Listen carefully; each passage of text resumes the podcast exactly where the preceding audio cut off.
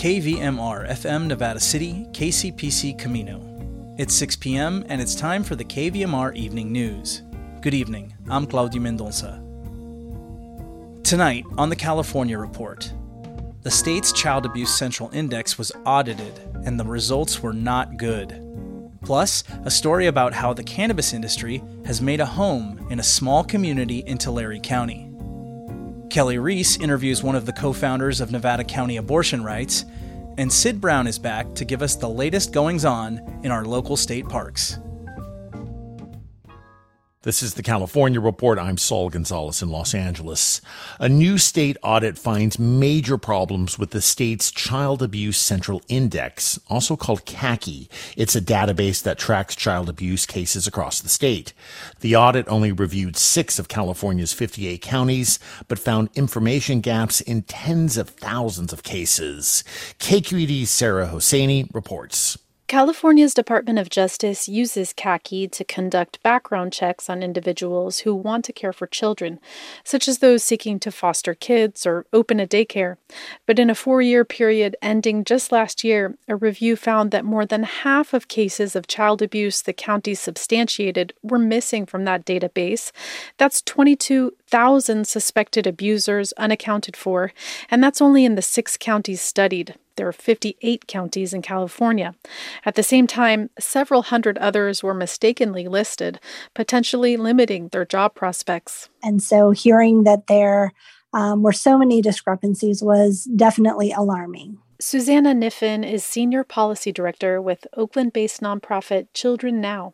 Kniffen says child welfare systems are notoriously antiquated, but she says the scope of the failures was surprising it wasn't just on the side of the counties, but also that some of the problems really did come from Department of Justice as well. And so at all stages and at all areas of this process, we need some cleanup. The state auditor blames an outdated system that relies on postal mail and manual inputting by DOJ employees and county social workers. Among the proposed fixes, amending state law to streamline this county to state reporting. For the California Report, I'm Sara Hossaini.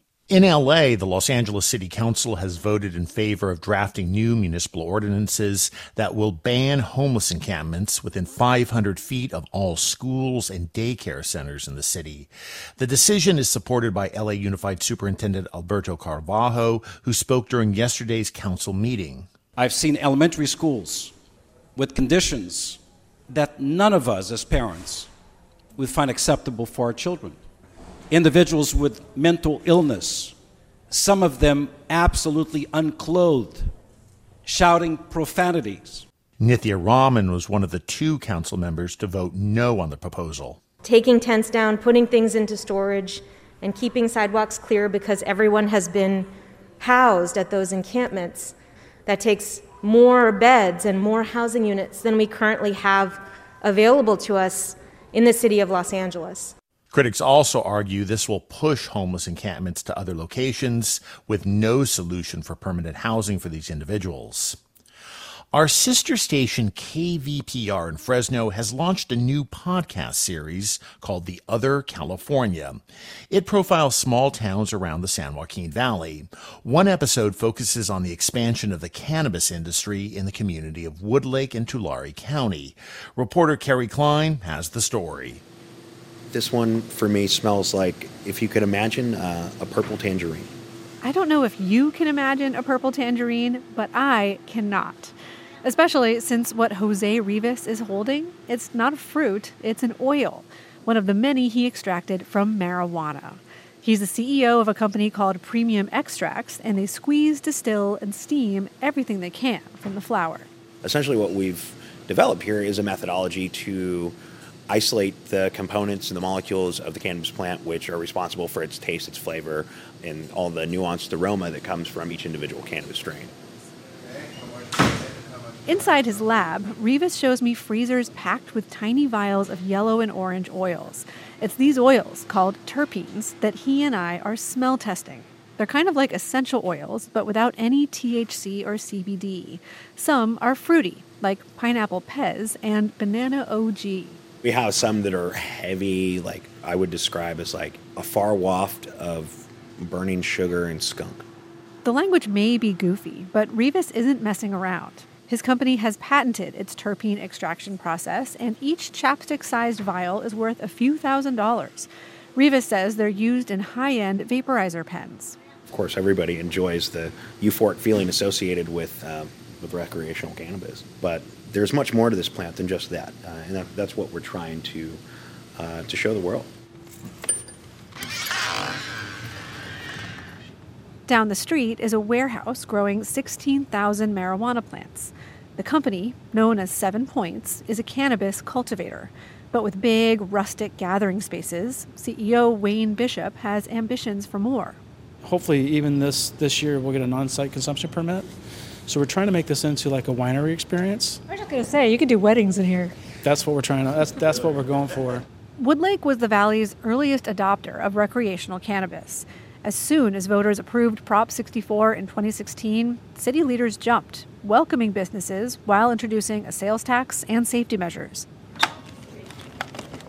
One of those businesses was Valley Pure, which was the first recreational dispensary in the Valley. Here we have all our gummies. They're $10 a pack. Sales associate Monica Fields, also known as a bud tender, points me to brightly lit shelves full of vacuum sealed flour and a plethora of edibles. Pretzels, brownies, cookies I mean, you name it, we probably got it. Assistant manager Tommy Fields says they've got niche items too, like suppositories.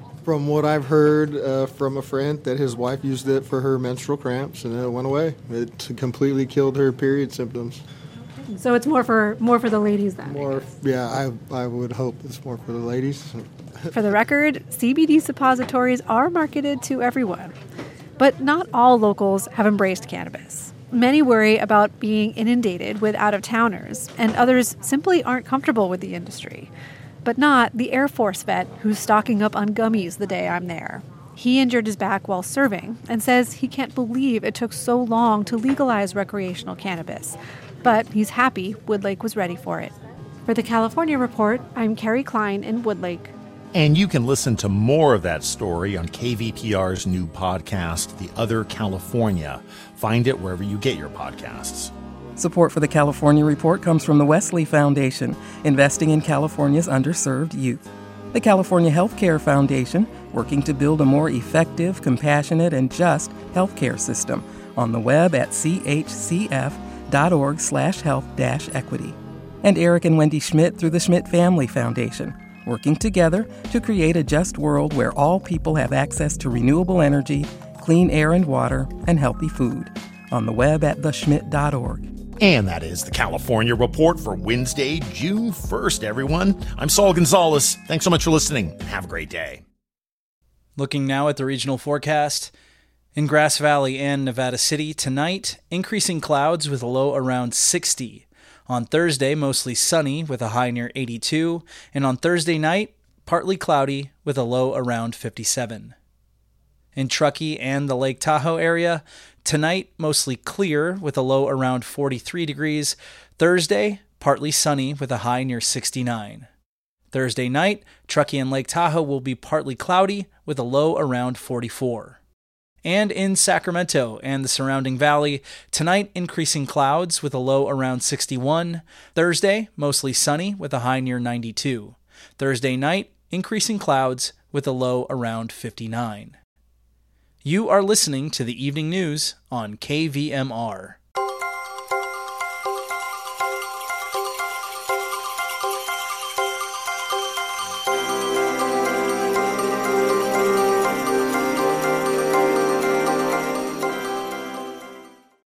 The leak of the Supreme Court's draft majority opinion that revealed that the highest court plans to strike down the landmark Roe v. Wade decision has spurred many people to take action. Tonight, KVMR's Kelly Reese speaks with one of those people. Protesters took to the streets in the wake of the May 2nd Supreme Court draft majority opinion leak. Justice Samuel Alito's initial draft forcibly disavows the 1973 landmark Roe v. Wade decision, which guaranteed federal constitutional protections for abortion rights. As expected, reactions to the leak were very mixed. One Nevada County resident who heard the news with a heavy heart has since decided to act. She joins us today. My name is Annabella Funk, and I'm the co founder of Nevada County Abortion Rights. We are a local organization striving to spread awareness about the abortion rights movement in Nevada County and across the nation. Why did you feel the need to create Nevada County Abortion Rights? I was really scared for the future of me and of my children and of my children's children as a woman and what was happening with Roe v. Wade. I just felt really scared. And how did you set about establishing the organization? What were your first steps? So, we actually started the organization after the first march that we had in Nevada County. It was in front of the Nevada City Courthouse, and we had over 200 protesters there. And so that was that was really the starting point of the organization. And then me and my best friend Anna Fernandez, we started it. And the protest in front of the courthouse was in response to the leaked Supreme Court draft opinion? Is yes. that correct? What are the main goals of Nevada County abortion rights?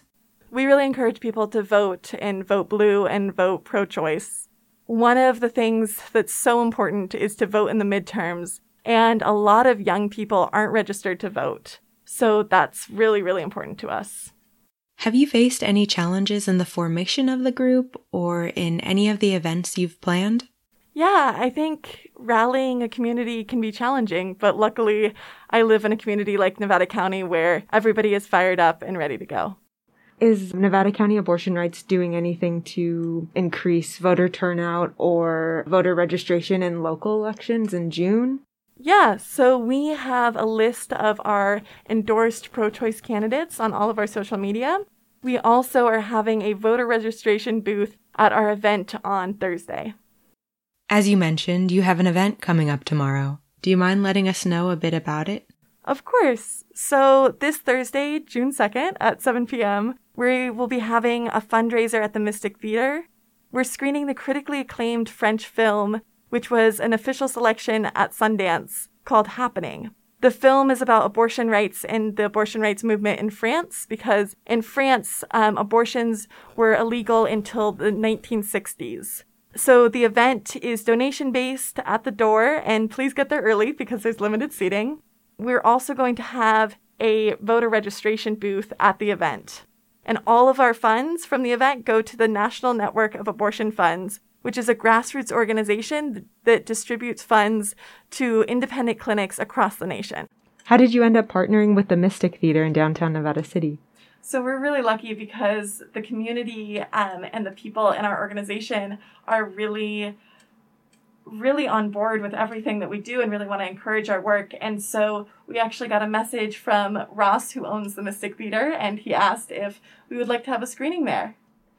The Mystic Theater is quite small, which is part of its charm, but that generally means there's limited capacity. Can you buy tickets in advance or only at the door?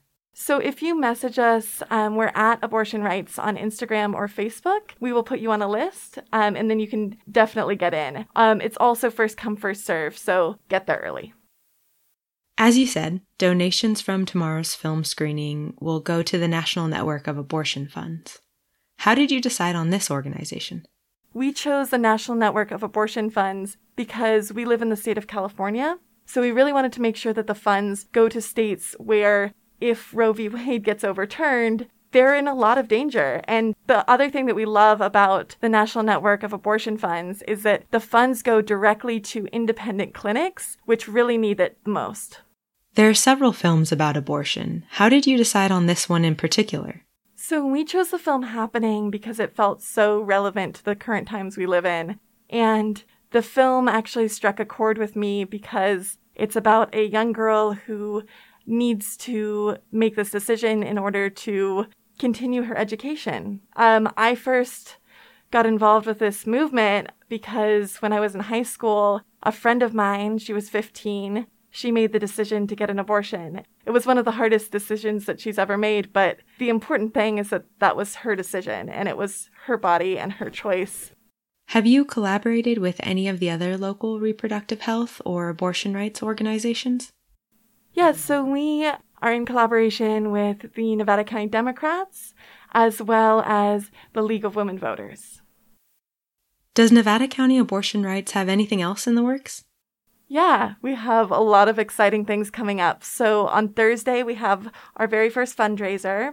And then we also have a couple more screenings planned um, at some bigger theaters, which is pretty exciting. And we have been doing weekly protests in front of the courthouse and on the bridge for the overturning of Roe v. Wade. And we plan to continue those protests. And we also plan to really partner with Nevada County Democrats and really work with that organization to have more voter registration and encourage the young people to vote. And you can find more about us in our upcoming events at NC Abortion Rights on Instagram and on Facebook. Thank you so much for your time. Thank you. Thank you. Thanks, Kelly. Thanks for having me. The weather is beautiful and the birds are singing. It's the perfect season to visit one of our local state parks. A perfect time for a walk in the park. Here to inform us about what's happening at each of these local treasures is Sierra Gold Parks Foundation board member Sid Brown. Well, we've got some good things happening and summer's coming on, so let's get to it. At Empire Mine State Historic Park, um, I want to tell you that the blacksmiths are doing their demonstrations every day unless the temperature outside is more than 90 degrees Fahrenheit. They they run those coal fires uh, for their smithing, and it gets very very hot. So if it's a very, very hot day, they won't be doing their blacksmith demonstrations. But if it's under 90 degrees, you can see them in the mine yard at Empire Mine State Historic Park. We have garden tours now every Saturday and Wednesday mornings at 10:30 and we are doing something new this season where we have a theme every month Last month in May was Asia Heritage Month, and we highlighted the plantings of Asia origins. And in June, our theme is going to be Heritage Roses. So those tours again are Saturday and Wednesday morning at 10:30. At Empire Mine, the trails are open sunrise to sunset and the historic core where the gardens and the blacksmith demonstrations are, that part is only open from 10 until 5 p.m. every day. At South Yuba River State Park, we've been having bird walks, but that ended Monday of Memorial Day. But the birds are out, and if you get out on the trails early in the morning, you'll be treated to some beautiful bird song. We're hoping to get the new Jones Bar Trail bypass open and ready for users by mid June. It is still not yet open due to the Jones fire, but there's been work on Independence Trail West, but that's going to be closed for quite some time. But State Parks is doing a new trail that takes off from part of the Independence Trail area down to Jones Bar. That trail is not yet open. Probably the next time we'll be talking, um, we hope that it will be. At Malakoff Diggins State Historic Park on June 11th, I would like to invite everybody to come out to Humbug History Day. It's a special day at Malakoff Diggins. Um, from 11 till 4, we'll have all kinds of activities going on with music, food, town tours, demonstrations, a little parade. So do come out to Malakoff Diggins on Humbug History Day. Again, that's June 11th. We encourage you to come via Highway 49 and Tyler Foote Road. Follow the signs to the park. It's about 14 miles from Highway 49 into um, the town of North Bloomfield, where all the activities will be taking place. And then in early June, uh, June 3rd and 4th, and especially on June 4th, I'd like to um, invite you to participate in our local celebration of trails events. There are going to be special hikes throughout the county, sponsored by the Bear Yuba Land Trust, and Sierra Gold Parks Foundation is also participating. We are going to be having special led hikes at South Yuba at Point Defiance at Malakoff Diggins, the Diggins Loop Trail, and at Empire Mine, the um, Hard Rock Trail. These um, special tours in celebration of trails on that Saturday, June 4th, do request pre registration. And you can find out about how to get your pre registration through the Bear Yuba Land Trust website. So it's bylt.org and Celebration of Trails. I think there's probably 15 or 20 different hikes and bicycle rides and, and horse trails that are being promoted. But the three that I just mentioned are at the state parks, and the only fee associated with those are the day use fee or the parking fee. Well, I do want to call your attention to the couple of important safety messages. One, even though the temperatures are rising, the water in the river is still quite cold. Recently, the sheriffs and the CAL FIRE um, and law enforcement did a cold water rescue training down at 49 Bridge on the South Yuba, and they had a very good training session and were able to pass out bandanas from our previous river ambassador activities over the last year where we talk about the rules and how to recreate responsibly at the river. But the river water is still cold. There's still snow up in the Sierra, and as the temperatures heat up, that uh, runoff increases. And so we do encourage people to be very careful and mindful. There are loaner life jackets at the river, especially at Highway 49 and at Bridgeport, I'm pretty sure. And also want to remind people that no fires whatsoever, no wood fires, no charcoal in the River Canyon. Also, no glass down at South Yuba River, uh, please. There are call boxes at Highway 49 and at Edwards Crossing and farther upstream on Forest Service land at Lang's Crossing. We encourage you to leave no trace when you come to the parks and the trails.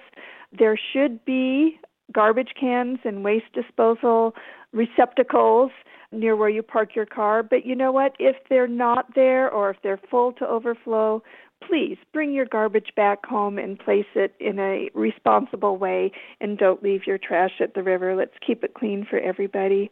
We do want you to remember to obey all the signs, all the no parking signs. Let's keep the roadways clear for emergency vehicle access. If you care about the river, if you want to be a part of the solution and to keep the rivers clean and people recreating responsibly, um, I encourage you to reach out to SYRCL, the South Yuba River Citizens League. They have a website, um, yubariver.org, and you too could join in and become trained to be part of the River Ambassador team. We need lots and lots of volunteers and um, would really appreciate people, you know, investing in their community, invest in their river, invest your time, and uh, let's all help to keep this a beautiful place so we can enjoy it for years and years to come.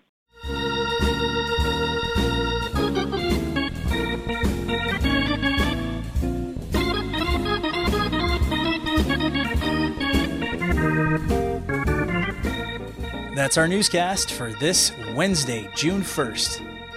KVMR gets support from The Pizza Joint, offering New York style pizza with fresh ingredients by the slice or pie, plus other Italian specialties, salads, and local beer. Open daily for takeout on Commercial Street in Nevada City. ThePizzaJointNC.com. And Booktown Books, an independent cooperative bookstore since 1998 featuring nine independent vendors offering used, rare, and collector's items, including music, DVDs, vinyl, and art.